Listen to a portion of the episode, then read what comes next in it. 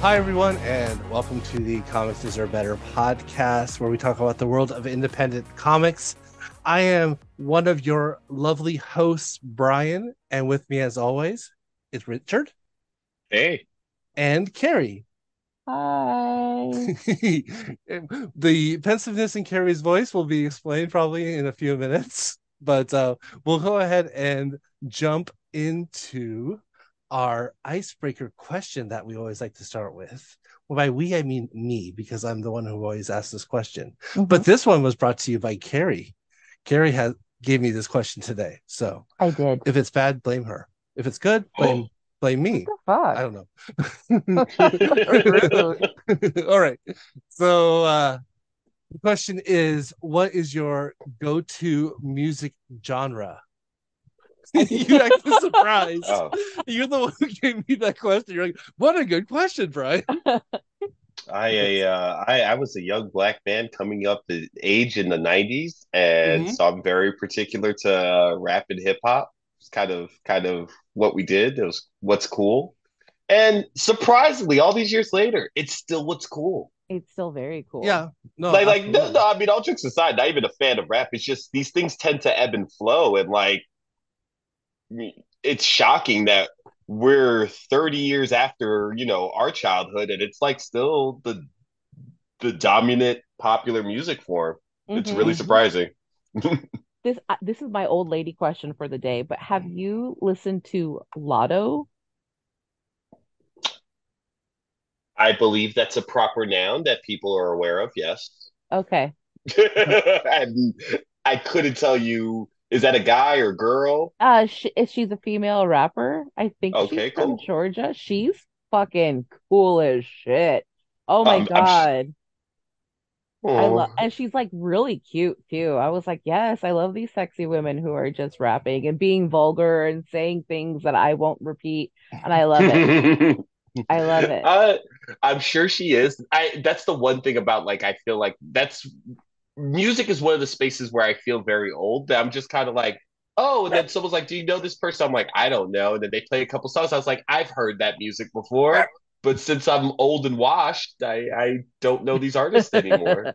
I know, I know. It's so much fun though. Like, yeah, I love discovering new, not new, but like new to me people right right. just just yeah, yeah, new to you music new to me. Yeah like it, um i think i was at work and i think i may have dealt with ice spice one day like like helped her out or whatever oh that's cool. job but i didn't know who she was and then like uh because the when i got to the room there was weird energy in the room and i was just like and it's but the the young lady she looked very unique or whatever, like that I definitely like you made a note of it in my head. And mm-hmm. then like mm-hmm. a few weeks later, I don't know if it was on Twitter, but like somewhere basically I saw stuff and I'm like, hey, isn't that the young lady that I was dealing with at work?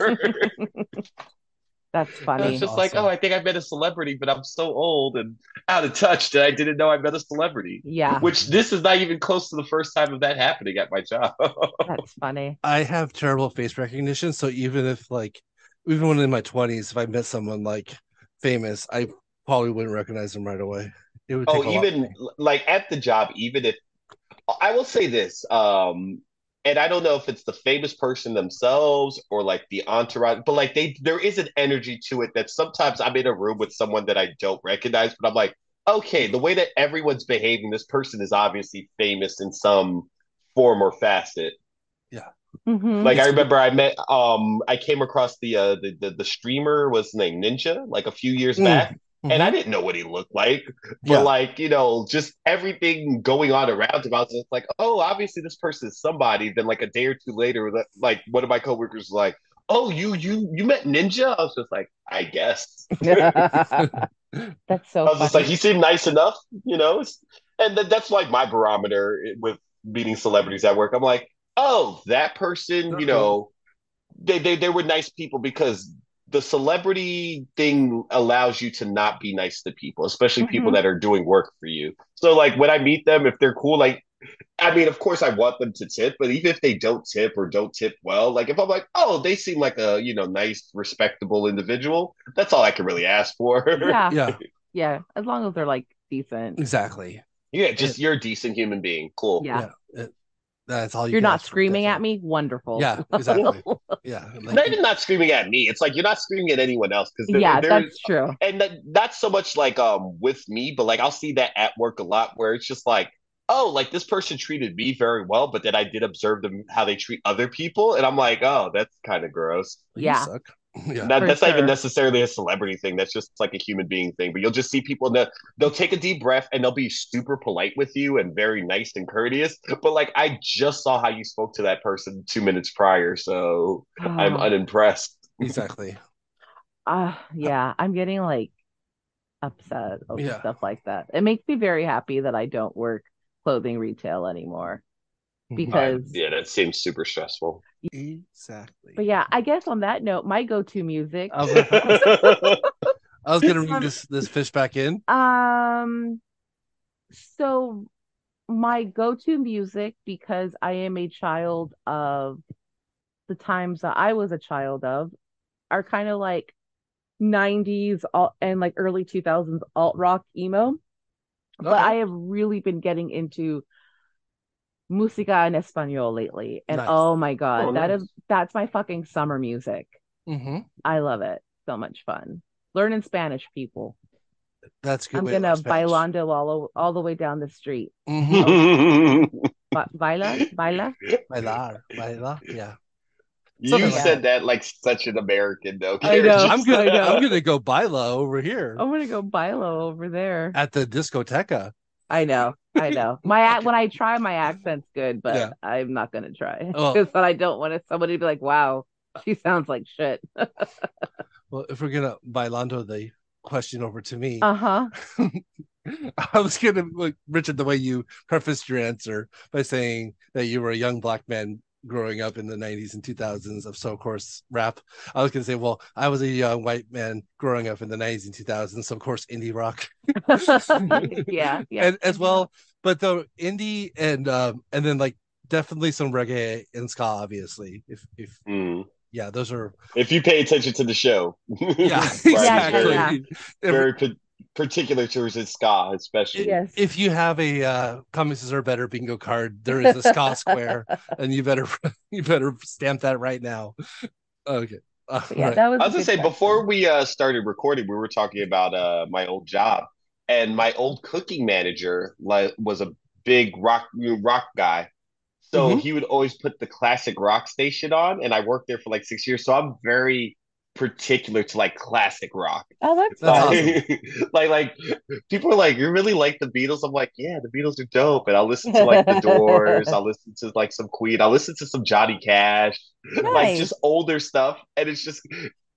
If it, like it'll be a randomized playlist and then that stuff will come up and people are like, really? I was just like, hey, good music is good music, dude. Mm-hmm. One hundred percent. Like I have this giant Spotify playlist that's just like all over the place and it's like you, it'll be like a johnny cash in one moment and then all of a sudden a tribe called quest is like the next song. Yeah that's right. Yeah. yeah. So so yeah I'm, I'm the same way but as for like go-to genre like if i need to pick me up it's gonna be like indie or reggae.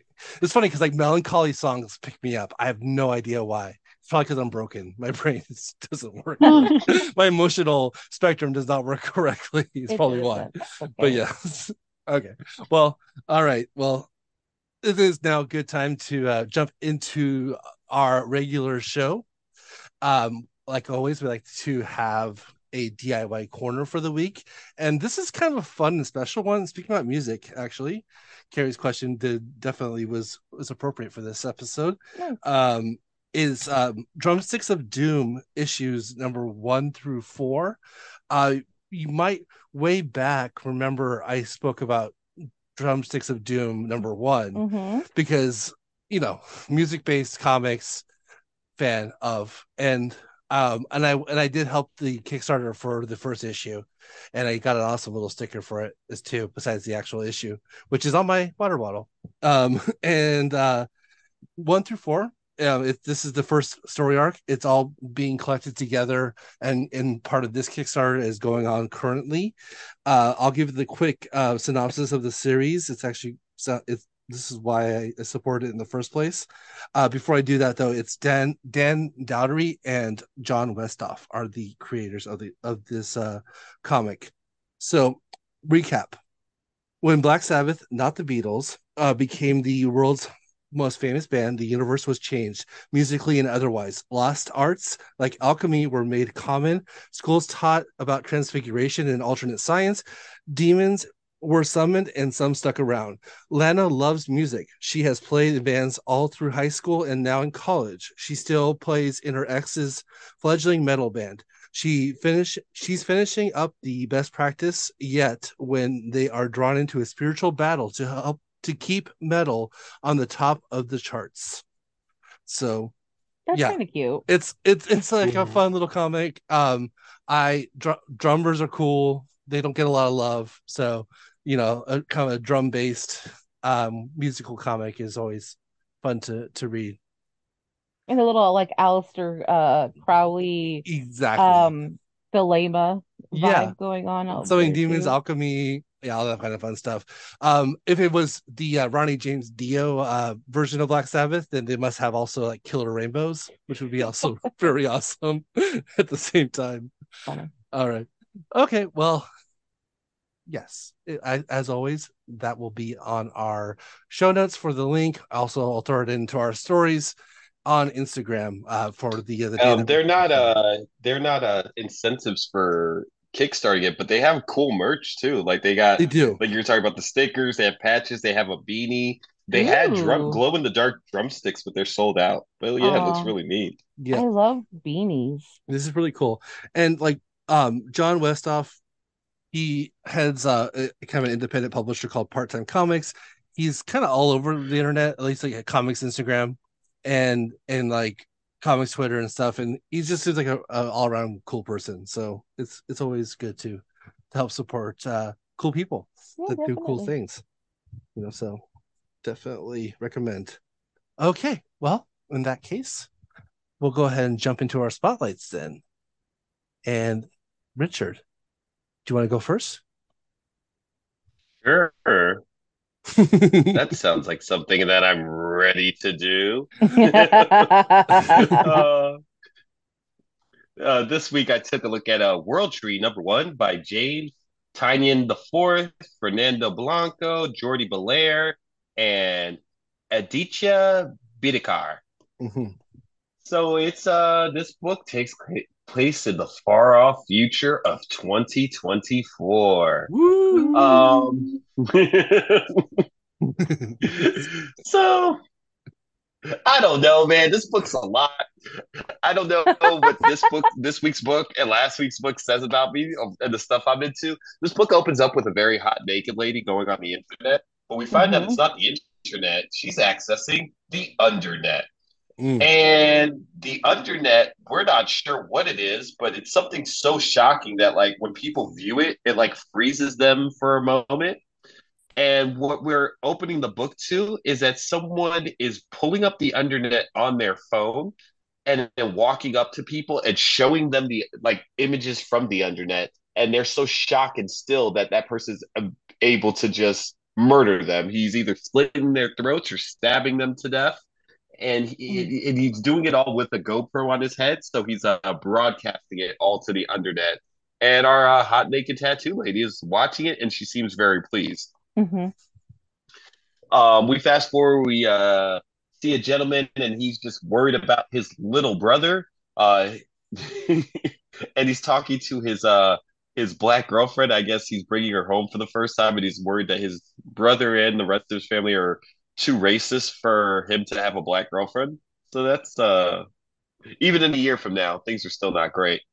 Um, so the girlfriend's like basically telling him not to worry, and then she's also, and he's just kind of worried about the stuff that his brother's getting into on the internet. So she decides to look up the little brother's uh, Instagram, and it's our murderer from earlier in the book.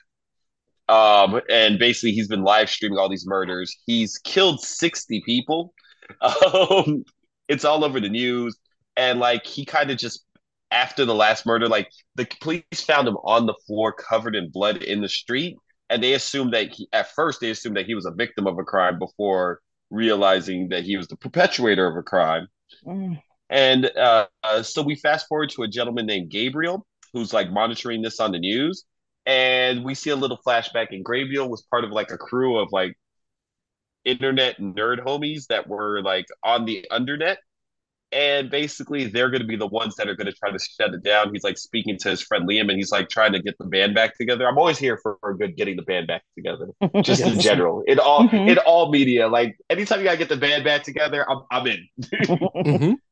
And they're like they they basically suppressed the undernet back in '99, but they weren't able to destroy it. But somehow someone's unlocked it, and apparently the undernet is I don't know where I read this whole issue, not sure exactly what it does, but apparently it's completely uh fucked.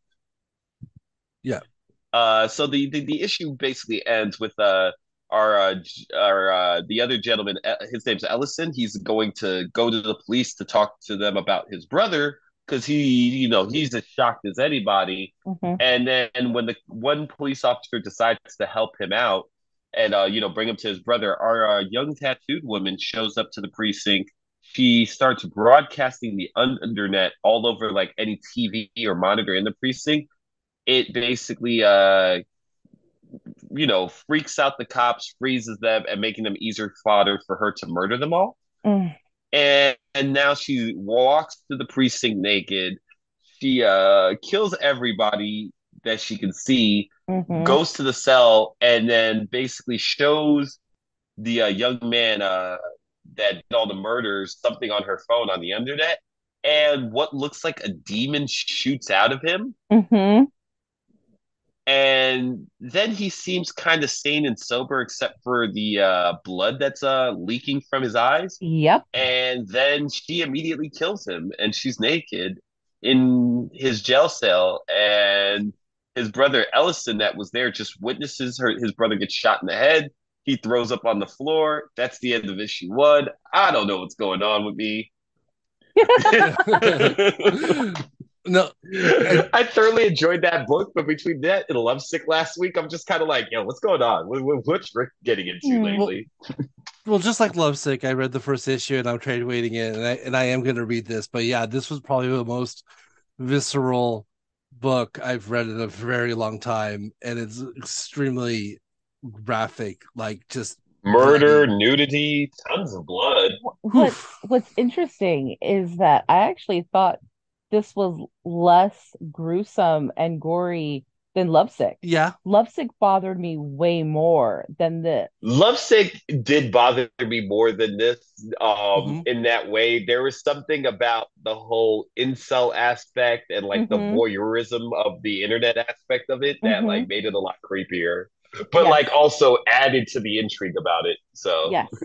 um what I liked about the and I I just read it literally um while we were prepping to start recording so um it's a quick read. I really enjoyed it, but I um I think Richard doesn't like the internet. I yeah. think that's what he's trying to tell us because you're picking books that show the darker, seedier sides of the internet. Unless you have like this secret Reddit account that you show like vile images and we just don't know.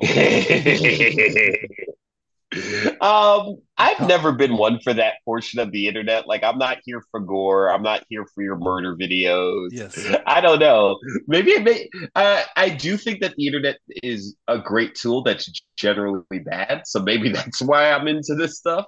Mm-hmm.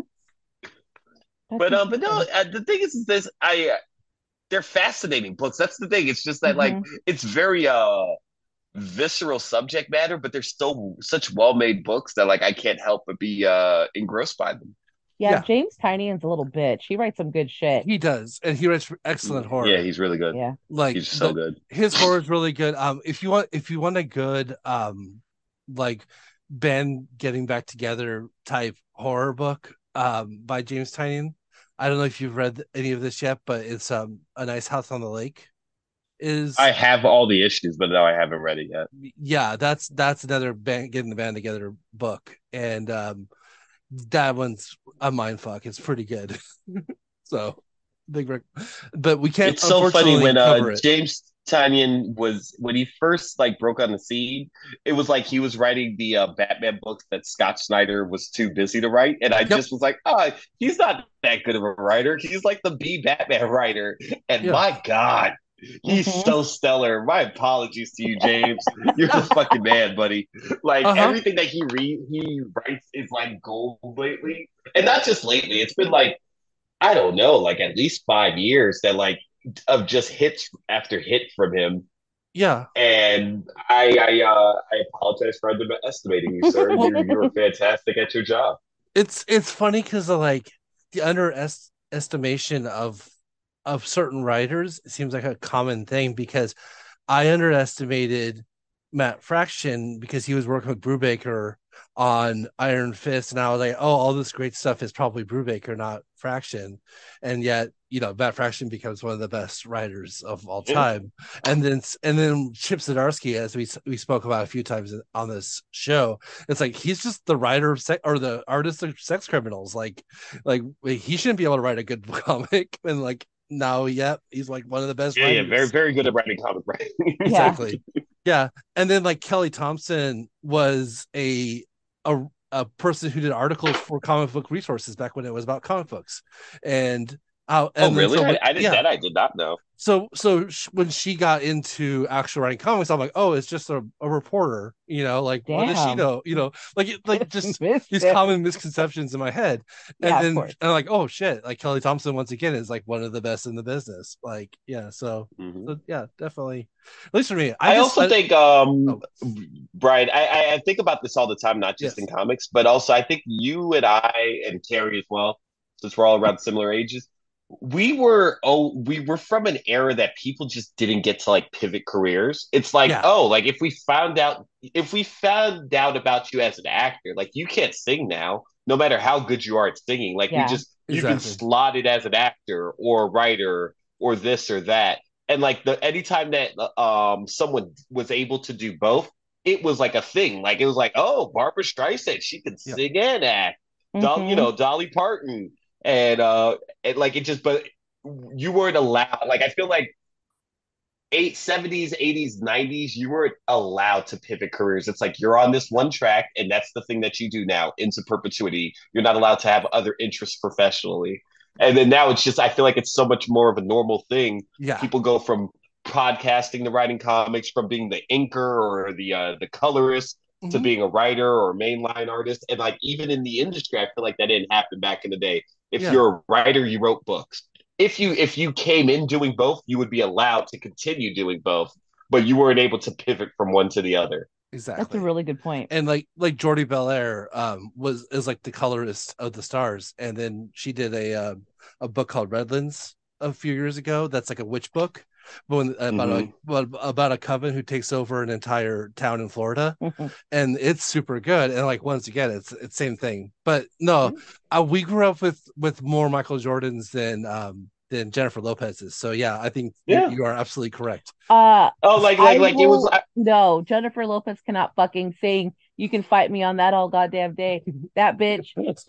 no, do not compare her no, okay. no, no, no. Bad enough. I mean, I, I, you're being a real hater right now. I didn't say that she's the best singer in the world. She has a singing career. She's, she's just Jenny for the block, you know. Oh, I am being, but no, so, but like also think you bring her up and uh as a as a uh God damn it. I lost the word. But yeah, you brought her up. But I remember when she was trying to pivot like mm-hmm. when she was cast as Selena, people were like disgusted almost. They're like the the Fly Girls. We're gonna let her act now. Like it was like uh until you were able to show and prove, it was a big deal, and you were just not allowed to do such a thing. Yeah, no, you're absolutely right. And yeah, I know she has a singing career. Yeah, I mean, no, yeah, I don't think she's the best singer or actress, no. but you know, no. the thing is, is that she has a career in both, and God bless her. She's she's successful yeah. in both. I know, yeah, and actually very, yeah, I think very fortunate to and and great skin. I will mm-hmm. give her mm-hmm. that great body, great skin. Yeah, couldn't tell mm-hmm. she's in her fifties. Yeah. Yeah, um, no, no, she looks pa- amazing. Paula, yeah. Paula Abdul and Charisma Carpenter, both uh, originally cheerleaders who became act or Charisma Carpenter became an actor and Paul Abdul became a singer. That's another one. Yeah. the LA Lakers. Yeah. So, yeah, and the, and the thing is, is this it makes perfect sense that like you would work somewhere else, but like for whatever exactly. the mythology of up first was growing up is like, no, no, you were singing at a dive bar forever until like some music producer's car was broken down outside a dead said dive bar and they discovered you and that's it that that's how you become a professional singer it wasn't like oh you worked in the mailroom at interscope and then like finally someone listened to your demo or you know you you you were acting and you're like oh i could also sing and then we we we made you a singer. I don't know why but like i feel like like my nephew's 19 and mm-hmm. his like uh generation it's so like oh yeah no no i have a few irons in the fire. I'm not gonna just do this one thing. I have multiple interests and i'm gonna pursue them all. It's like the return of vaudeville uh, almost you know like where, where where like like back when you like you were gonna be a star and break in you had to do everything. You had to dance he's a song and, and dance yeah. man. Yeah exactly. You had to be a triple threat or you weren't a threat at all. And um yeah. and but then nowadays yeah same thing nowadays. I think because there's because there's so many ways that people can get famous nowadays you have to you know set yourself of, apart from everyone else. There has to be a value add. He has yeah. to do magic as well, or else we can't sign him to this exactly. uh, recording contract. Oh, in fact, in does fact, your nephew sing? No, no, no, no. Oh, no, no. He he doesn't like. He's not an artist in, in that way. He he does like he actually draws and stuff, but he oh, doesn't. Rad. Sing. That's rad. That's very cool. We have a nephew who draws, and they draw very well. Yeah. He draws well, and he likes to design clothing. Ooh. Oh, sweet. That's awesome. My dad randomly has a friend who is a uh stylist for um major NFL players. Mm-hmm. Which oh, is nice. yeah, which is really random. You you would have thought this that, that sentence, would have went that way. But yes, it is very true. Yeah, this is really interesting. Just, yeah, just randomly. It's really cool though. Well, I guess uh that was actually a really good conversation, side conversation to go with our uh, our um, spotlights. Yeah. Do so, you have a spotlight? Yeah, I do. Yeah, you have to do your spotlight, Brian. I have two spotlights, and they're both from first second books. Surprise! I like first second books. You bougie bitch. Yes, I am a bougie bitch. Um, I I did mention it before on the podcast, but just in case this is their first time, to me, first second books it, are the Pixar of comics because they're like all ages books, but they're made in a way and with the quality that they're for like all literally all ages like everybody. Like you're an adult you'll find something in the book that's also enjoyable. And so i have yeah whenever a first second book comes out i usually read it and i'm usually very happy when i read it. So um, i'll keep on doing that. And uh, my first book this week there was two that came out this week i'm doing both of them. Uh, first one is family style by uh, Thien Pham, uh, Mem- Memories of an American from Vietnam. And so this is a biography comic about Thien. Um, I guess so. I guess that makes it an autobiographical comic. And um, and so Thien, uh, first memories was being on a boat from Vietnam uh, to a refugee camp, and um, and then it kind of goes from the refugee camp to being selected to come to America. The, you know, the, the, the his family, um, his mom, dad, and his little brother, like basically it, it spans decades and it kind of goes through uh, basically their life and like his experiences of being not only like a Vietnamese American, but like, you know, somebody who like practically was born in America and is is like American, you know, like in like culture in many many ways because of like most of their life living here, but then still having the ties to you know to like the country that his family is from, and so it's it's very interesting. Um, it's uh, what makes it great, and the reason why it's called Family Style is that each chapter is named after a type of food. Hmm. and um and that food kind of plays a little part in each chapter. So he writes it kind of like based on a food during that era you know like that's kind of like a, a cornerstone of the of the story. Um and you know he he works his parents um you know came over to to the US and they didn't um they they went automatically to school to learn like English and like to learn a skill um but you know like just like living conditions and like the way the you know treatment of them just not not that great but just kind of like getting through everything, and then there's a big chunk of the book uh, with um, Thien as a teenager. Um, and you know he's you know a teenager and he has this little group of, of kids that he likes to hang out with and his parents now have a video store a rental store and like he's like you know not supposed to he's supposed to hold on to a video uh for another customer who who wanted it the day before but Thien had given it away the day before because it's a popular video, and the, his little crush comes in and wants the video, so he gives the video to the crush. And Uh-oh. so you know, there's like little fun stories like that, and then like he ends up becoming a teacher, and you get a few of the chapters at the end of the age where he's actually literally talking about writing this book, and one of his co-teachers, which was really cool, is Gene Luen Yang. Oh, that's so, cool. So Gene Luen Yang a little cameo in this book as well, and like, and then they they poke fun of his his lunch because his lunch basically looks like he stole it from like a third grader because it's like dinosaur nuggets and like and a juice box. So Cute. so yeah, it was it was pretty it's pretty cool.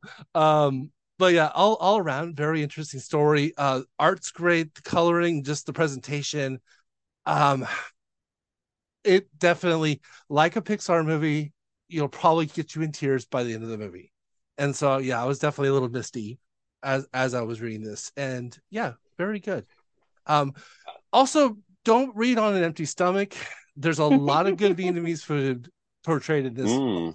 And I was reading it in the morning before I had eaten any food, and I was like, I need to go get some pho or some broken rice right now in my belly because I am hungry.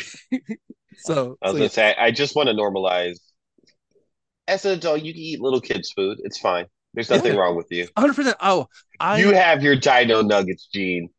I I have I always make the joke that like when it especially when it comes to meat, I have the the culinary like prowess of a eight year old. Like, don't give me the steak, don't give me the pork chops, give me the chicken nuggets, give me the hot dogs. That's the meat I want. I want spam.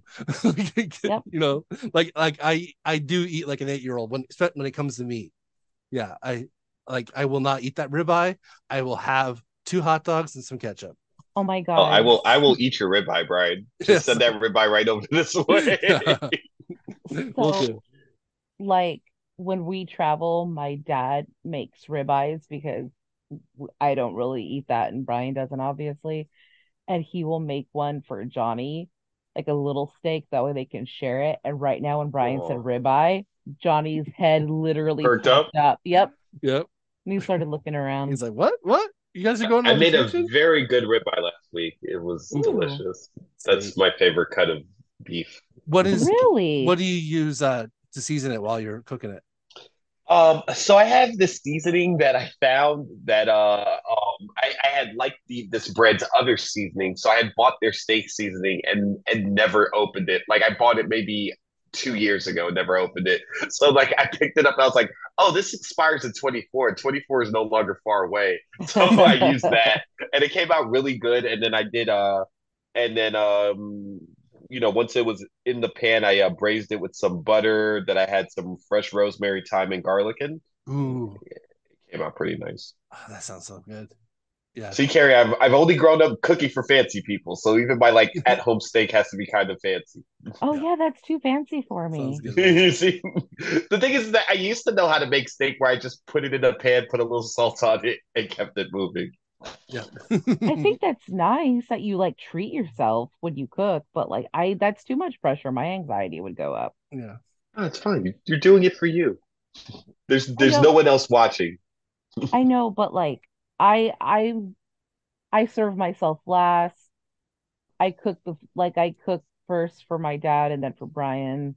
Aww. I've become I've become a very traditional domesticated woman, and I'm really pissed off at myself for that. So Aww. I gotta change that. Is it is it because Brian's always telling you not to be woke? Yeah, that's exactly it. He's yeah. like, get in that kitchen, woman, and don't be woke. Yeah. You're out of the kitchen. What are you doing? Um, oh no. god damn it! I hate oh. Sarah. yeah, hundred percent agree. It's like, yeah, people's no, that's sweet. rights are woke. Yeah, I yeah. try to be nice. Uh, but um, yeah. So, well, speaking about nice, um, my second book uh-huh. is Cat's Cradle: The Mole King's Lair by Jo Rioux.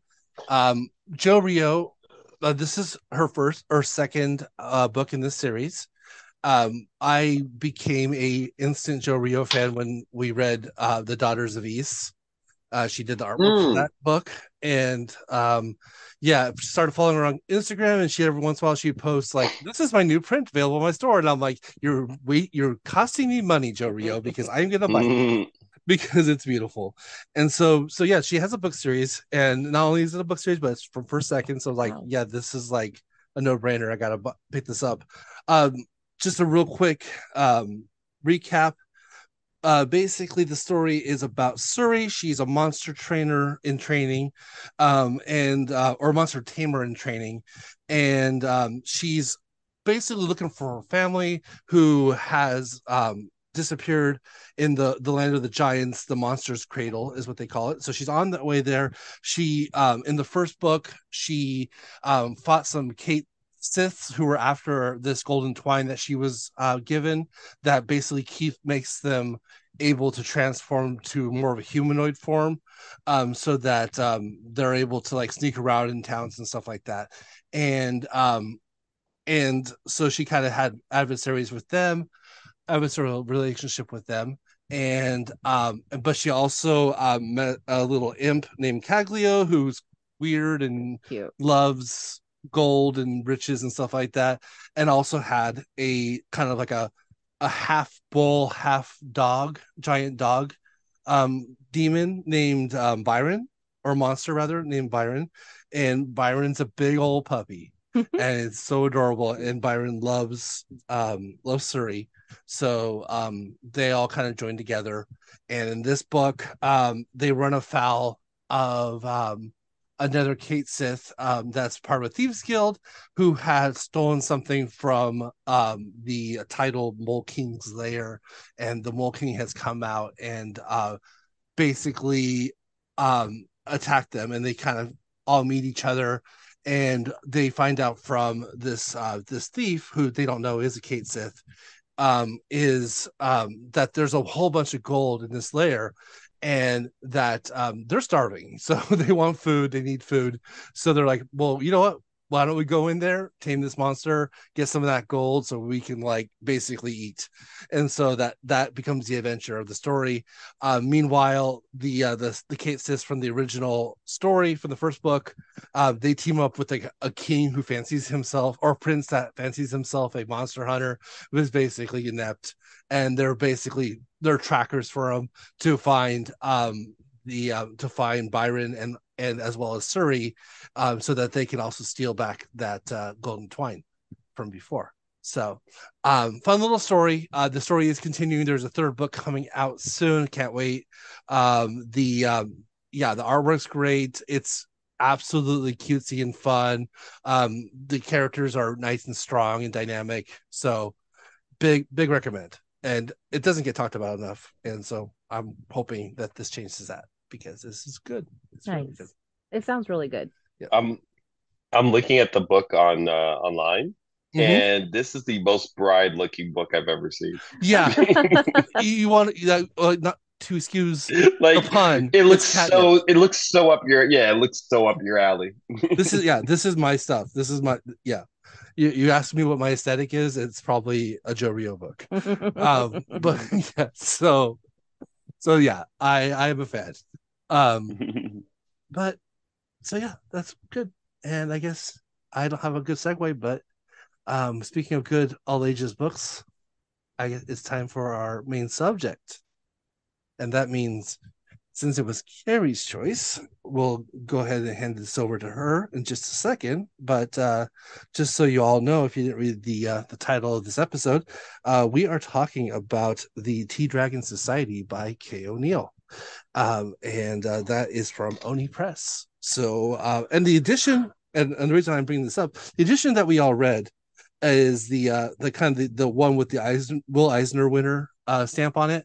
Um, you'll that'll also become very evident soon of why I'm mentioning that um, right now. But now it's time for Carrie to give us a little synopsis. Sorry, work just emailed me. Yeah. I'm annoyed. I um, was vamping a little bit. Yeah, thank so, you. Okay, so um the book that I chose for this week is The Tea Dragon Society by K. O'Neill. I um this was actually supposed to be my spotlight for like weeks and weeks and weeks and weeks. But um I don't know if you guys have noticed, I don't like doing spotlights. So um I told Brian, I was like, yeah, we're, we're just going to read the book like as a family so we can all discuss it. And um, I am very glad that I chose this book because it was quite a refreshing palate cleanser after all the things that we have to go through. We had a very dramatic week this week. Just and so put it that. and so I just really enjoyed this book. Um, when you start reading it, you're introduced to a young lady named Greta, and Greta is learning from her mother uh, how to forge iron, how to be a blacksmith, and they are part goblin, and um, she's into it but not into it, and she ends up going to the market on an errand for her mom, and um, she has a little like animal with her named Brick. Mm-hmm. And her and Brick like are inseparable, which is really sweet. And so they're running their errands and they hear some screeching and some commotion and they end up uh, giving the meat to a pack of what looks like maybe dogs or something or wolves and to kind of calm them down because they're attacking a creature and they're just hungry is what it is so she ends up meeting a little dragon named jasmine and takes the dragon home and she is mending it and nursing it and her father is just like hey that actually belongs to this person or this um, guy named Ezekiel. That's his dragon. You should take it. So, like, she returns the dragon. She befriends, like, Ezekiel befriends her and is just like, oh, you obviously have a gift because the dragons, like, tea dragons, are very, um, like, picky about who they associate with. So, the fact that this, like, that Jasmine is so into you, like, you know, if you ever want to learn about tea dragons, you should come by. So we fast forward, and Greta uh, starts learning about the tea dragons at Ezekiel's um, house and befriends him, another person named Eric. Eric is wheelchair bound. This is important. Um, and uh, another person named Minette. Now, you find out that the tea that's in that they harvest from the tea dragons. They harvest their little horns grow leaves, so fucking cute, and that's how they like that's how they brew the tea. Well, the um the the tea that's in that's made from these dragons is very special and imbued with like magical powers.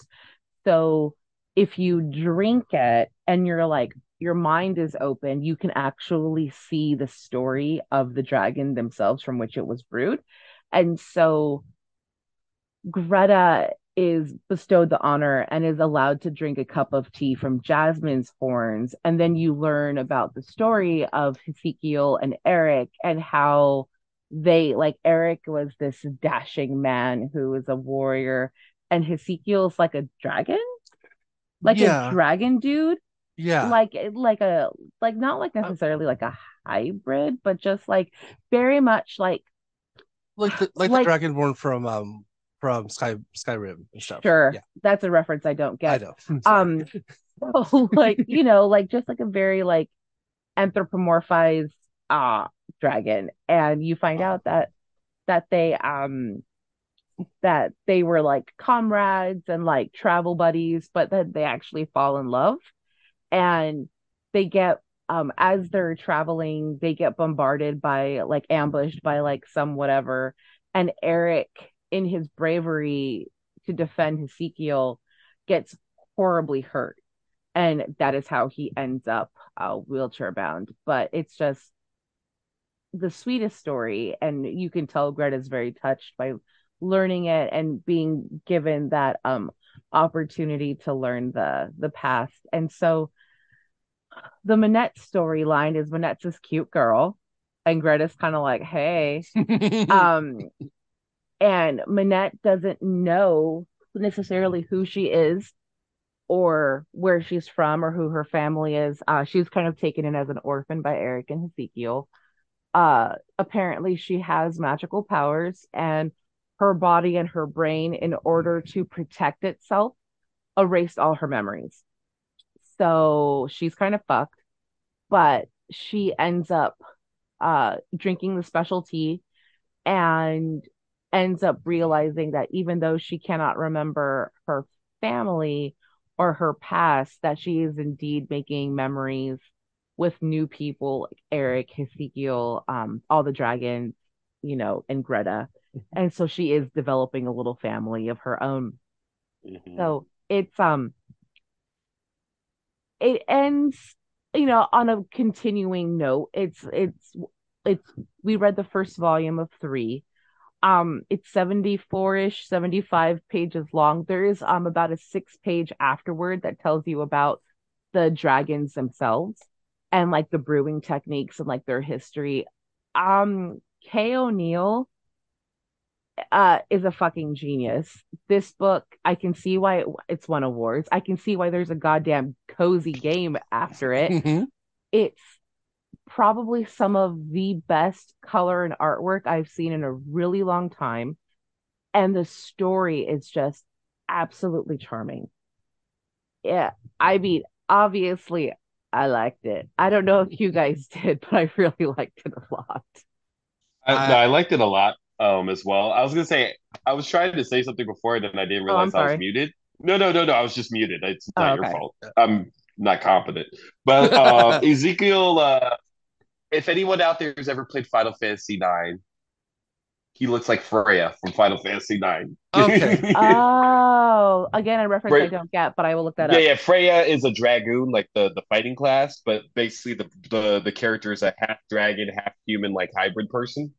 mm-hmm. and oh. looks a lot like oh. Ezekiel. Like the moment I saw him in the book, I was just like, "Oh, I know that character from elsewhere." Oh. yeah. Okay, that looks totally yeah. Okay, I, I see it now. Thank you. Or like the Dragonkin from Dungeons and Dragons as well, like that kind of vibe. Cool. Very I, cool. I guess I have to say something too. I apologize. no, you're fine. I had to interject. Uh, did reason. you like it, Brian? Um, yes. you, you you were you were making the joke earlier about this that other book being a, a, Brian book. This is definitely in my my Brian wheelhouse as well. Oh yeah, this is a Brian oh, book as well. yeah. Um, not only that, but then there's a a very in depth afterward that goes into all the different types of dragons, even ones we haven't seen yet in the mm-hmm. and that talk about like their origins and everything. It's like, oh yeah, this is this is a this is a Tolkien nerd's like dream book. If you, you are know? lucky enough to read it, um, and I, I I do honestly mean that. I think it is mm-hmm. a fabulous book. Um there is a dragon that I can't wait to meet called Hibiscus yeah. Dragon and it's yeah. fat and pink and oh my god it Oh, it's just the whole goddamn thing is it's okay. So it's really sweet without being saccharine. Mm-hmm. It's very charming without being like knocking you over the head with you know in your face like this is supposed to be charming. Um there's inclusivity there's diversity there's um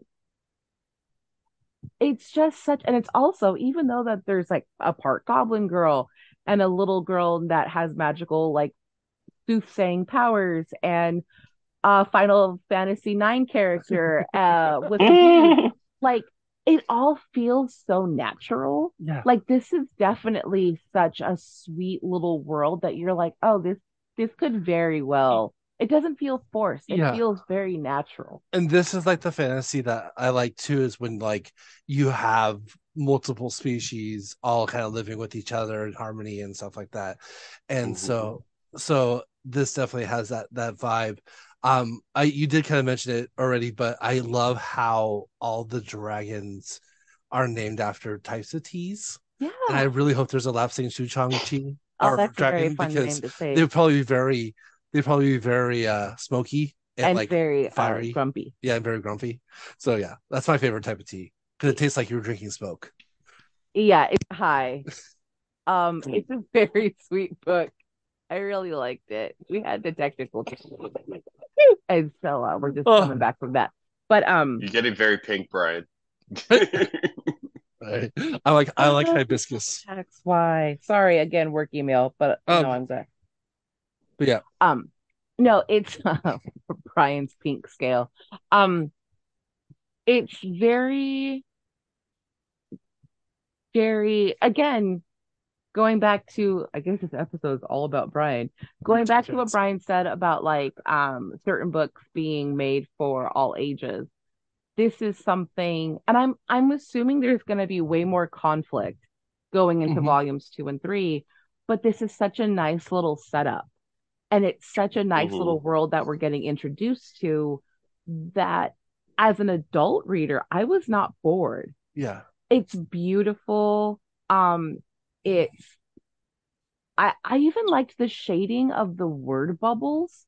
They were like a pink mm-hmm. peach hue, um, which was really nice. It's, it, and again, you know, off air we were talking about some of the different versions that we had seen that may have messed up with our eyes. So this was actually when you're reading like getting into this uh, tea dragon thing did help Greta in her regular life because when we opened the book, yes. she's with her mom and like her mom is a like a blacksmith, but like smithing is like I guess there's not a lot of wars going on, so smithing is no longer in vogue. So like she caters, she kind of does it for the love of the game and like the few people that still you know need smithing. And Greta's learning it, but she's not really that into it. And then as she learns about you know the tea dragons and how there used to be a society and that fell apart, it gave her a new appreciation for her mother's like you know art form of taking care of these weapons and she wanted to become on top of become a uh, a, a tea dragon uh, keeper she wanted to become a better smith at the end of the book mm-hmm. yeah, and that was is a big point that i why i absolutely love this book is that in a lot of stories those two things would be in conflict of each other. Like like you can't be a, a tea dragon keeper because you're gonna be a blacksmith. Like you have you know it'd be like like a story like that. And like this one it's like oh like why not both? Like i can yeah. do both. The third the things that you learn from getting a tea dragon is going to help with your smithing. Exactly. Mm-hmm. and that's what i really love. And um and i also love just like the appreciation of like classic like crafting and like and like putting stuff together. And I think K. O'Neill has a love of that because the other book I've read, The Moth Keeper, is about a very specific type job that someone's learning how to do um as well, which is a good book well. Yeah, that's really interesting. Yeah. Um, I also loved how Greta has like the coolest parents uh-huh. who are just like, oh, you want to also learn another craft that's taking you away from like our yeah. family tradition yeah for sure you should totally go do that explore your other interests mm-hmm. and i think that's a really good lesson for children and for adults to learn is that like it's okay for for people to have multiple interests and to pursue them if they so choose and that also you can be like that quiet support for someone you love while they explore it. Like you don't have to have all the answers, you don't have to know everything. You can just be there for them when they're ready to come back. And I just think that's a really beautiful thing to read. That is. I'm very yeah. Just this book is is pure happiness. Yeah. very charming and wholesome book. Mm-hmm. There is um a game, a card game called the Tea Dragon Society that you can purchase. Um it's uh it I, I don't know what's going on. Um it's it looks really good. I have yet to get it, but um it's it's supposed it was on like on a bunch of like it was on IGN, a couple of different like board game um you know websites I go on. So yeah. it's supposed to be really good for those of you who are interested in that. And when we were at WonderCon, we saw on um, the it at the um the Prism Comics booth, they had a copy of the of the card game, and I was very tempted to get it. Oh yeah. yeah so so yeah, it, it it looks really cool, and mm-hmm. yeah, it just I once again it it seems like a a card game where it's not like you're fighting each other, but you're like helping each other, mm-hmm. and so that just seems like a like a really cool different take on everything. Um, was like in the my big question, and the reason why I was asking for the uh for the book back mm-hmm. is you know with all the dragons on the in the back. I think Carrie's already answered this question. Who's your which one's your favorite dragon? With the hibiscus dragon, but Richard, do you have a favorite dragon so far? Let's see. I like was it peppermint that wasn't in the book that I saw at the end that I really enjoyed? I think yeah, yeah. Peppermint looks really cool. Definitely. And yeah, peppermint looks cool. Ginger tea looks cool. Earl Grey kind of looks like Ezekiel. yeah. Yes. Yeah. And, and actually, Earl Grey, I think because I love Earl Grey's the most dog like as well. So like I think that's why I like Earl Grey the most um so far. And I I like how their personalities are very akin to the types of teas that they represent. And also who they're um like who they're gonna bond with. Yes. Um like Minette's dragon that chose her is named Chamomile, and Chamomile's just like loving and sleepy. Mm-hmm. And I'm like, oh yeah, I love Cam- Minette and so is Minette. Minette's yeah. also very like sleepy and quiet and just wants to rest. I I mean I I would want to date her too. Like that sounds yeah. like the perfect time to spend. Like, oh, you want to sleep? That's great. And they had they had a, a little cute relationship between them. Well, like, I mean, I wouldn't call it a relationship. oh, I guess it's it's budding. It, you know, there's definitely something a spark brewing. Ha! nice. I can kind of get funny, but um, but yeah, there's definitely something going on. Yeah. But we don't but you know, we, we don't, don't, know, if it's from both of them or if it's just from Greta. Definitely want to read the other two books yeah. in this. Um, I think we have all three from a humble bundle.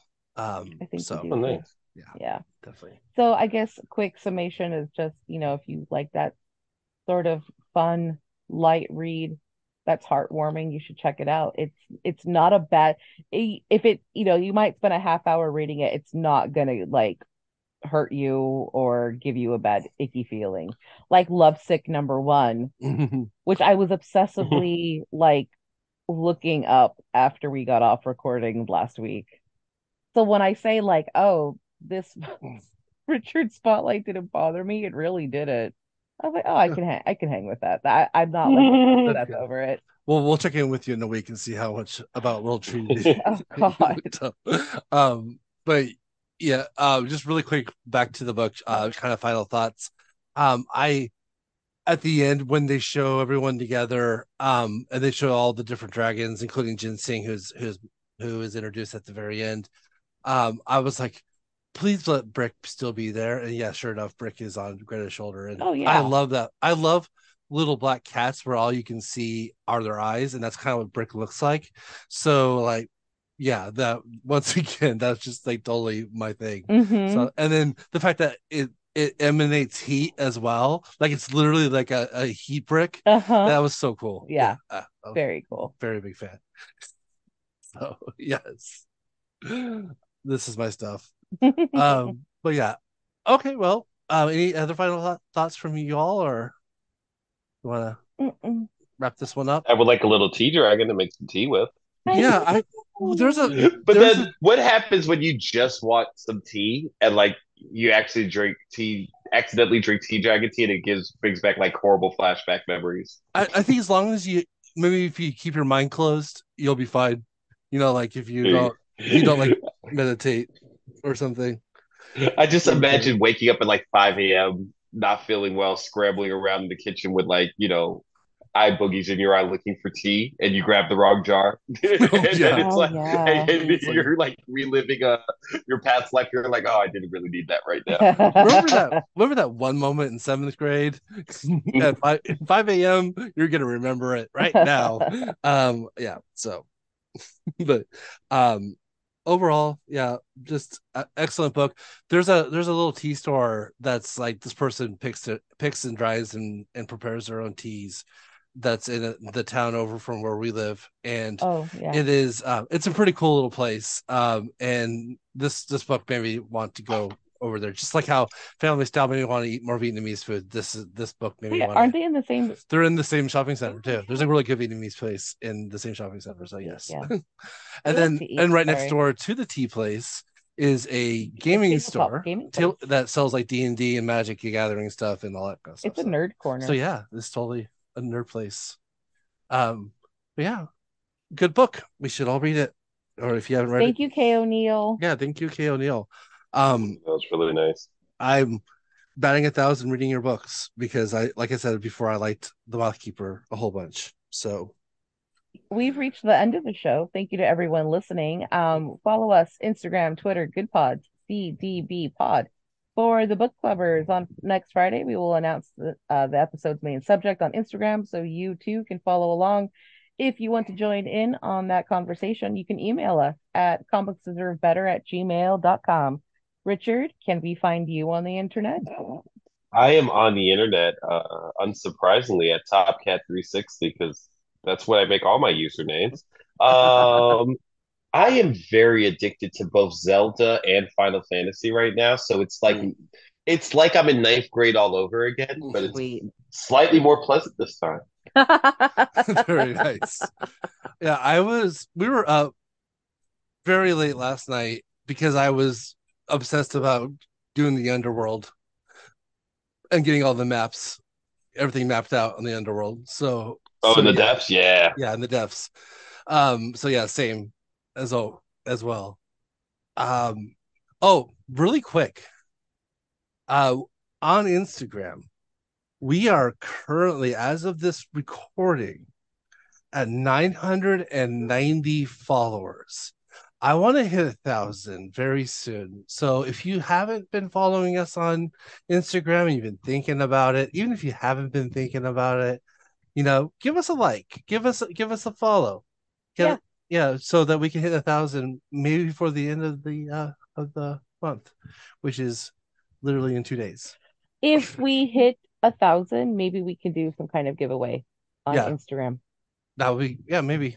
I'll uh give good book recommendations. no, that's something. That's lame. I know it is. That. I couldn't think of something cool. So well, we'll figure it out but yeah, we can uh but definitely hit us up on Instagram. And Brian. Yes. Where can we find you on the internet? Well, you can find me at Brygen underscore CV on Instagram. I'm also there on Twitter with the same name, but I don't really follow do stuff on Twitter. So follow me on Instagram. Very cool. Yes. Follow. Very cool. Well, where that... can we find you on the internet? Uh, I'm on Instagram. You can try to find me. Or just email us. Or you can email us. Yes. I have a private account for specific reasons. I'm an educator. Mm-hmm. I cannot blast my shit on the internet because I don't want to get fired from my job.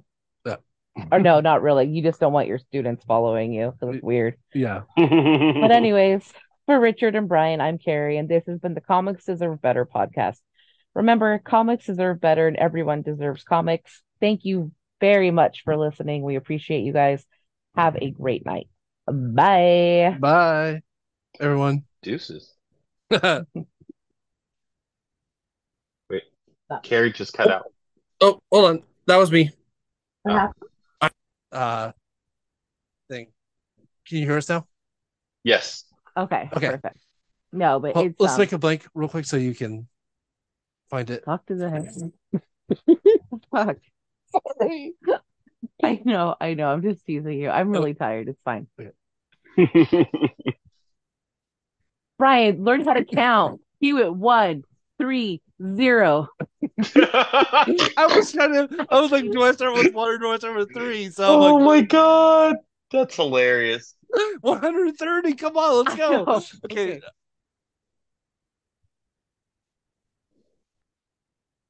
the um the you know it's it's very gentle on the eyes i guess is a way to put it um yeah johnny johnny's unplugged us I was... what the hell's the where to god everything all right yeah, yeah. everything ready i hate you um he gave me a boom shakalaka hand sign. I'm like, what the fuck is this supposed to be?